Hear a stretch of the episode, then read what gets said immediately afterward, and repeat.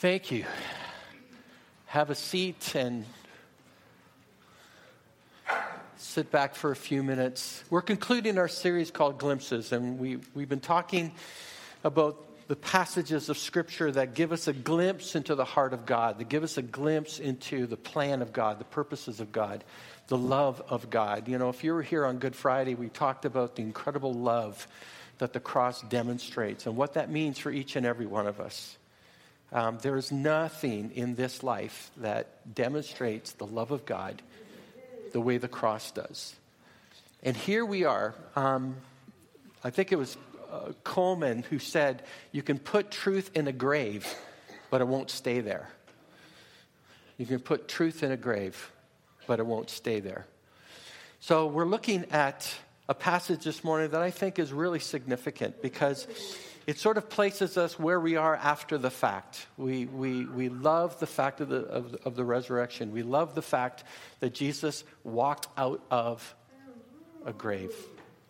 Even though there were, there were soldiers stationed by it, even though, that, even though the authorities did everything they possibly could to, to stop anyone from thinking that he, you know, he rose from the dead. But the reality is, he's alive today.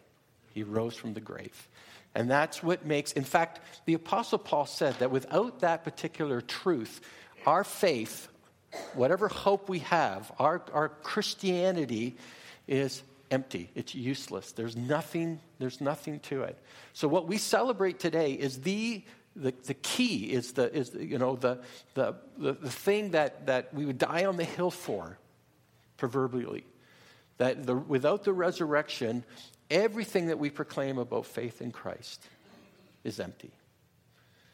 So I pray today that you would embrace the reality of the resurrection, the truth of the re- resurrection, and the difference that it would make in your life. I want to read a passage from uh, the Apostle Paul.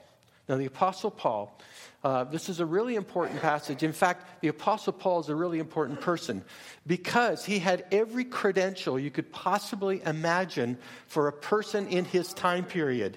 If you wanted the very best in your life, if you were a Jewish person and you wanted to be elevated to the highest standing possible and, and, and to be respected and, and to, to have it all together, the Apostle Paul was the epitome of all those things that we lean into if we want to be successful in life.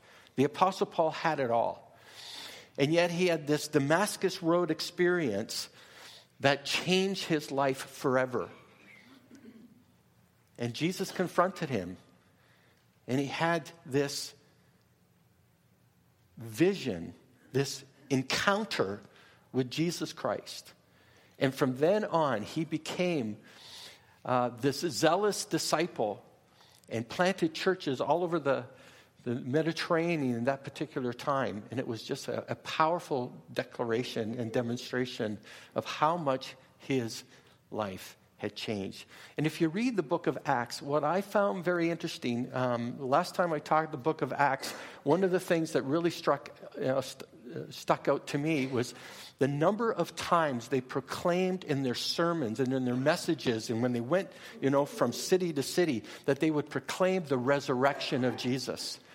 And when they proclaimed the resurrection, some people believed, some people were appalled, some people, you know, I, I need to think about this because this is so unnatural. And Paul and Peter and all the others in the book of Acts, they would go, that's the point. But this is such an amazing truth that it's going to make all the difference in the world. So here's the Apostle Paul. He has just got done, you know, listing all of his credentials, all the benefits, all the assets that he had. And here he is, and he, and he makes this statement. He goes, I once thought these things were valuable.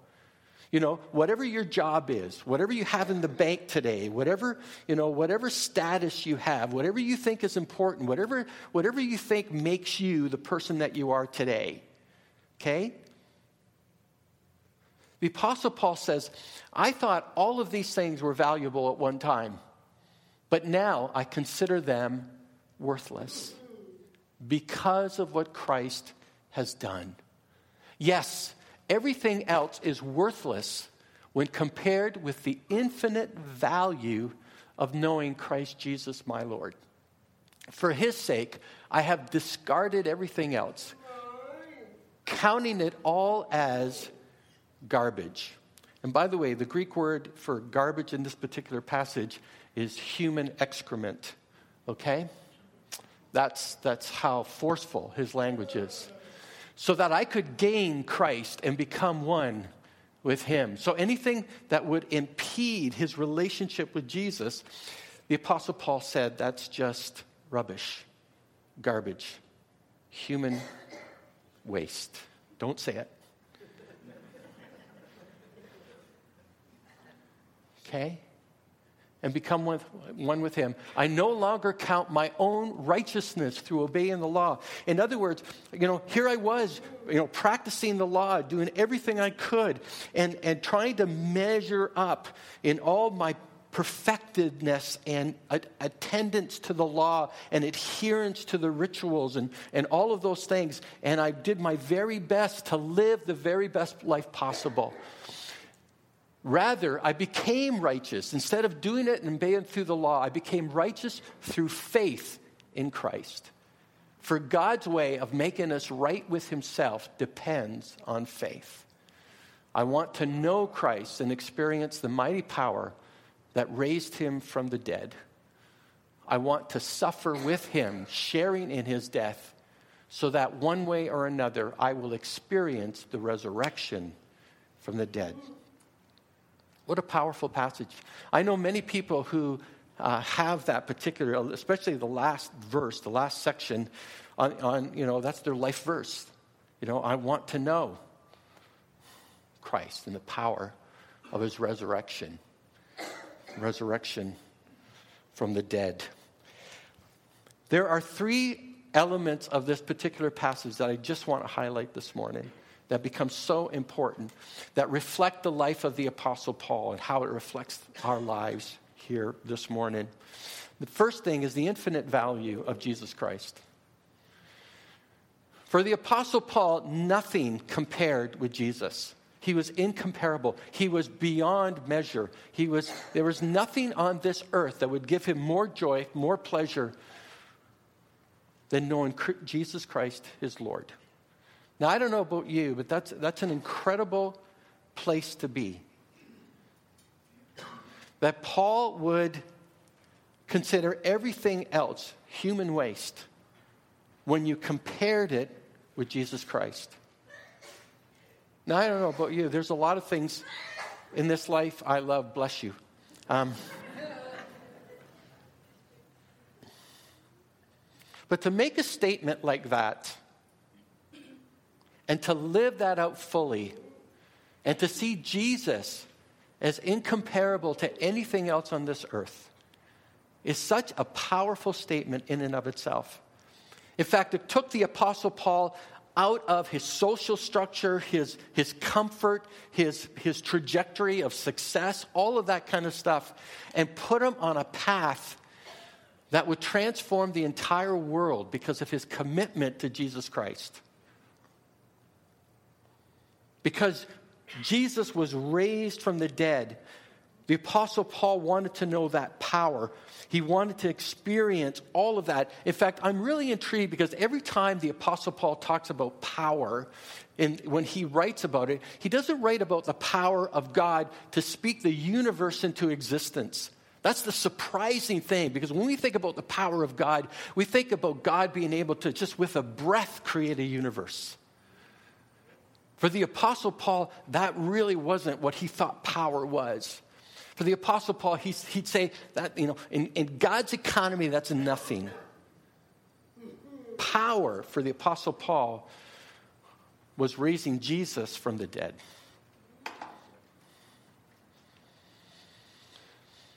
And to know that power and to live that out and to be able to communicate it to a world and to see it for what it is, knew that it had transformational power in the lives of so many people. The big fear we all have is this thing called death. this big anxiety, um, this big question mark that for many people. And yet, the Apostle Paul proclaimed a message of resurrection that the thing you fear most has been conquered, that the thing you fear most has been defeated. That by faith in Christ, you don't have to fear that. In fact, the promise of resurrection is part of what our faith promises when we place faith in Jesus Christ. Because he is the firstborn of all creation, he is the first fruits.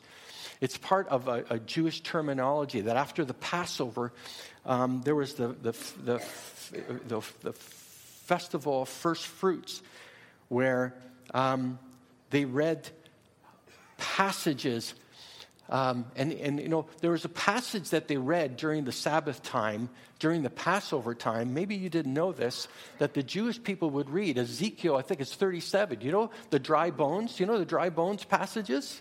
Right? The Jewish people, do you believe that, you know, as, as the Passover is happening and Jesus is being put in the grave and that, and that morning when he was raised from the dead, do you know that the Jewish people, as part of the Passover feast, were reading about Ezekiel 37?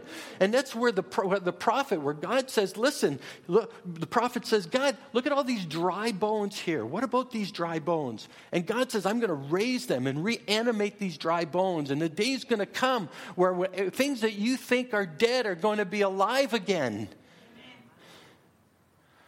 That is so cool. And as the Jewish people are reading about this dry bones passage in the prophet Ezekiel, Jesus is, is being raised. That's pretty powerful. That's pretty powerful. The infinite value of Jesus. Ask yourself this morning is Jesus just an addition to all the good things in your life, or is he reigns supreme? Is he of infinite value to you? Can you live your life? Uh, here's, a, here's a good question. If you can live your life comfortably without Jesus, he is not of infinite value to you. Don't answer that question out loud. right? That's probably the easiest, easiest way to do it. Infinite value. Here's the second thing I, I love out of this passage. The second thing out of this passage is God's way is the way of faith. God's way is the way of faith. Notice the Apostle Paul discards or, or, or sets aside the law as being the path to righteousness. The law is a lot of things. The law is, is you know, ways of living our lives in faithfulness before God. But, you know, when, when, when the Jewish people became so consumed by the law, they believed the law itself was what made them righteous. And it's, there's something to be said about doing the right thing and being good and all that kind of stuff. But when you start thinking that it's all dependent upon you, that's when we start getting into trouble.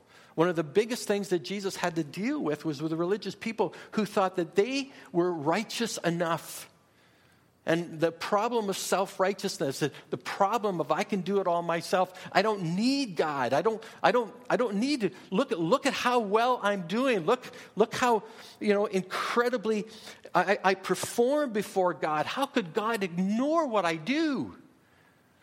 And yet, for the Apostle Paul, he, he re- realized that there's nothing he could do that could measure up compared to what Jesus had done for him.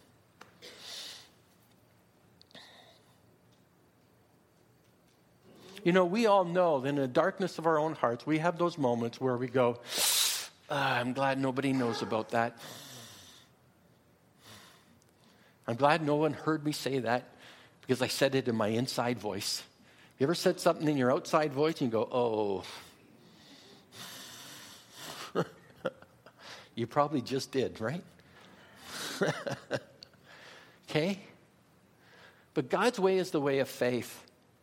It's, you know, it's so easy, it's so easy to feel like it depends on us. It's so easy to think, I do all this good and right stuff. And, and after a while, you think it all depends on you. But the reality is,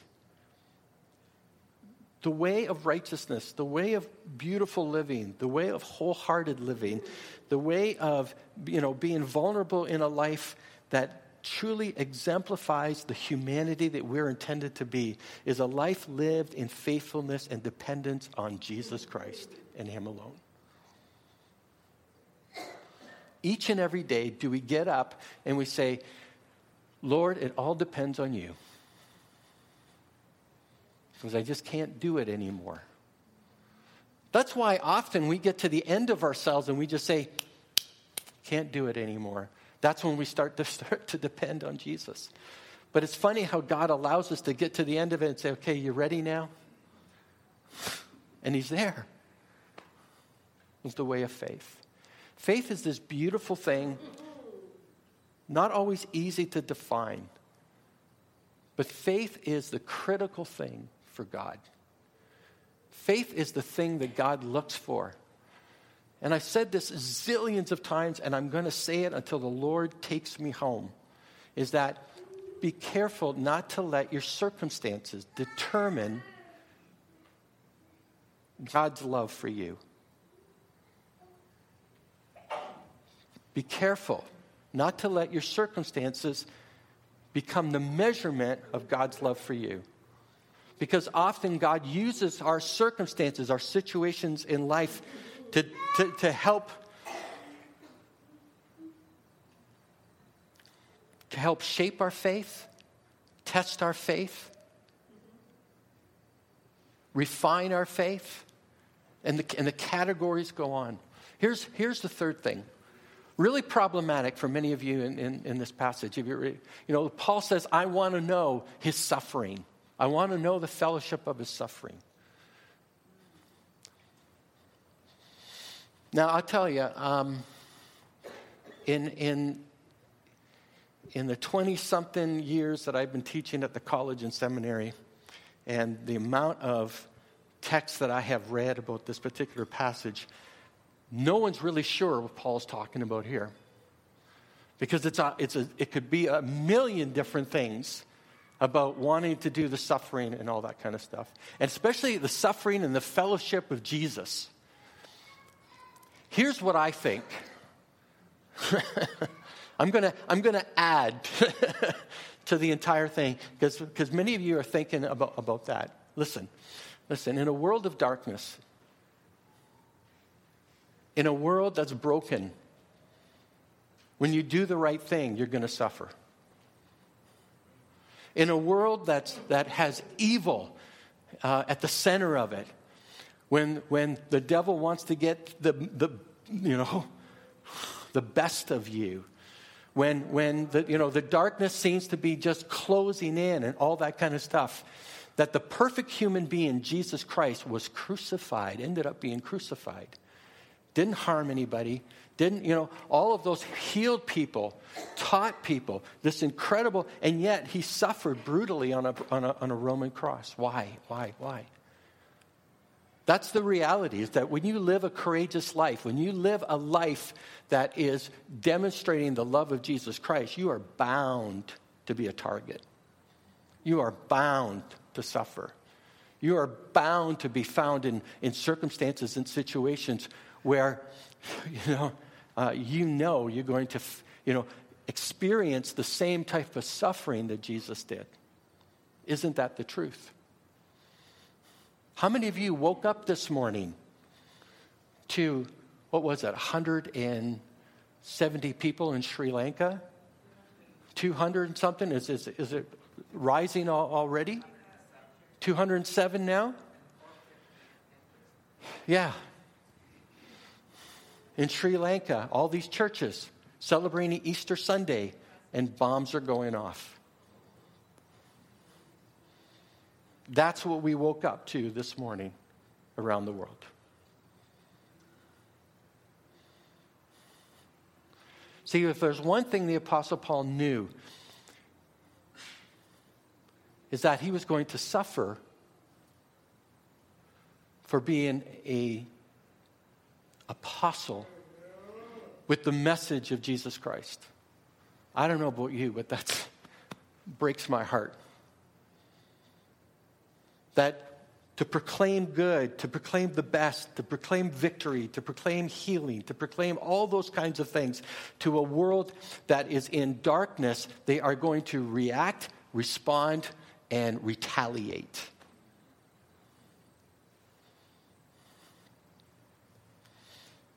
And for the Apostle Paul, it translated into the promise of resurrection.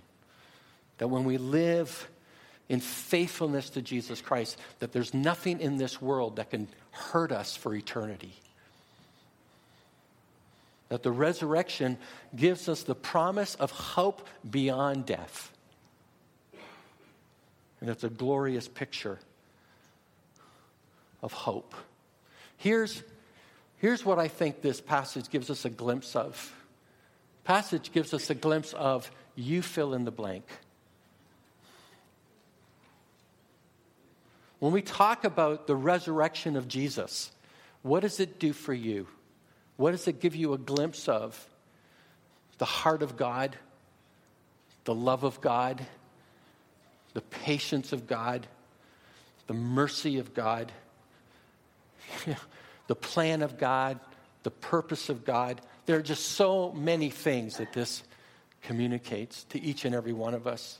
Whatever your situation, whatever your circumstance in life, the resurrection makes all the difference in the world.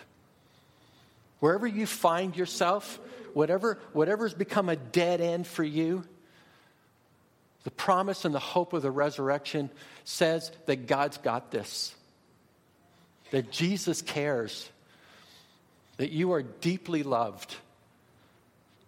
So much so, so much so.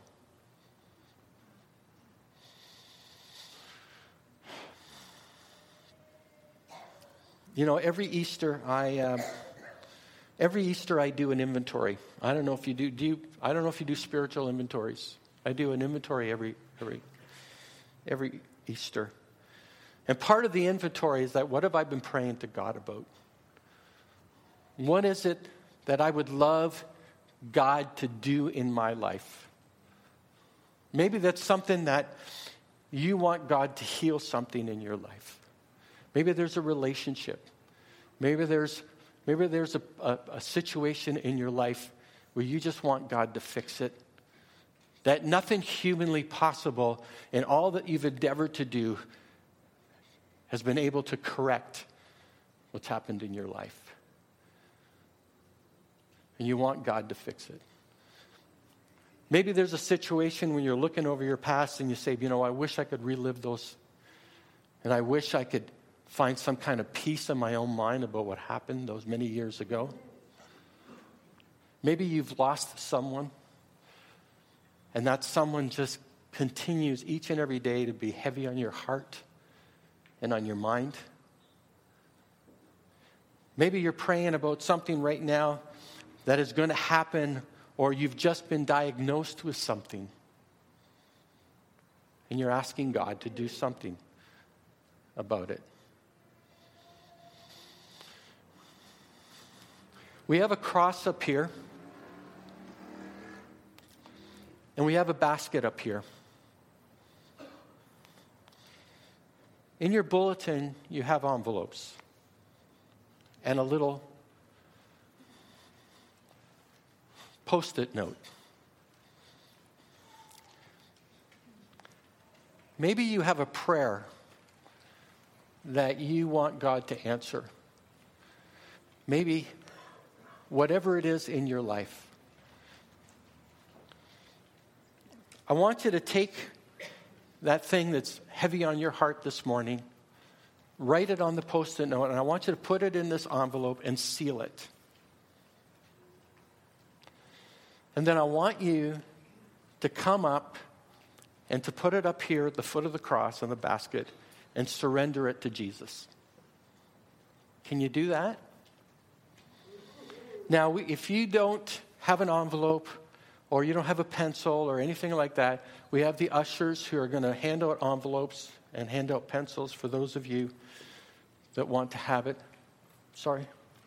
Okay? You just put up your hand if you if you want something at this point in time. Now I want to be clear about something else. I'm going to pray over this basket when everybody has come up and, and put their prayer in the basket. I'm going to pray for it. And here's the other thing I want you to know no one, no one is going to read these. These is, this is between you and God.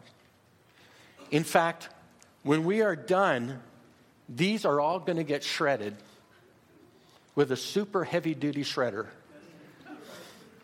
Only God can put them back together as He sees fit. All right? I know this, for some of you, this is too much of a public declaration, and, I, and that's okay. But could you at least surrender one thing to the Lord today? I know for many of you, there's something very heavy on your heart today. And I want you to get beyond the fact of a resurrection service that celebrates a past event. Because do you realize that Jesus is alive today? Do you realize that he hears your prayers today? Do you realize that the Lord is doing something in your life right now that you may not even recognize.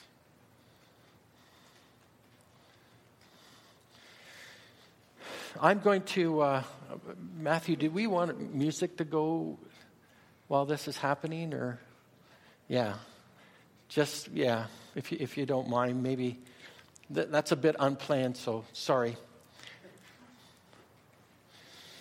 But if you're done, if you want to make your way up here, whilst we just play some music, I'm going to start us off by putting my prayer in here. And before you come up, please know that you are dearly loved by the Lord. You are dearly loved by this church. And this is between you and the Lord. Look at that. Wow.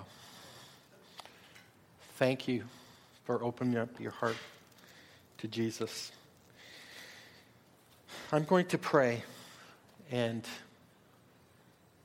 ask the Lord's blessing over all these requests. And may you experience the power of the Lord in your life, the power that raised Jesus from the dead.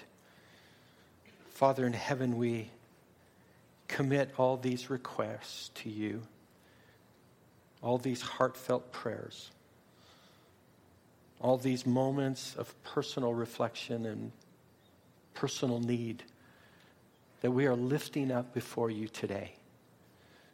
We thank you that you are a God that hears and a God that heals. We thank you that you are a God that knows and a God who distributes wisely. We thank you for your power. And as we lift these before you, we pray, Lord, that you would show yourself great, merciful, compassionate, forgiving. Thank you for those who have entrusted today publicly their deepest request to you. And we pray, Lord, that we would celebrate so many answered prayers, even though we may not all know what they are. But we know that you are sovereign, we know that you are in control. And we know, Lord, that with so many needs, you indeed could answer each and every one. And we pray, Lord, that you would do so in your power and glory. And Lord, speaking of glory, we pray that you would be glorified by your people glorified in your church, that we would lift high the name of Jesus, that we would carry his banner to the darkest corners of this earth, knowing full well that the enemy will be at every place we venture. So, Lord, grant us this day promise of resurrection. And we pray if there are any here that do not know you by faith, that they indeed would walk out of here a new creation in you. And we thank you in Jesus' name. Amen. Christos anesti. Christos anesti. He is risen. He is risen indeed. Call up the worship team for our final song. Come on up. Thank you for being here as we close out with one closing song. We pray that you would go away from this place encouraged, strengthened in your faith, and celebrating the resurrection of Jesus Christ. And pray that we would see you back here next week as we study how to get unstuck. God bless you. Amen.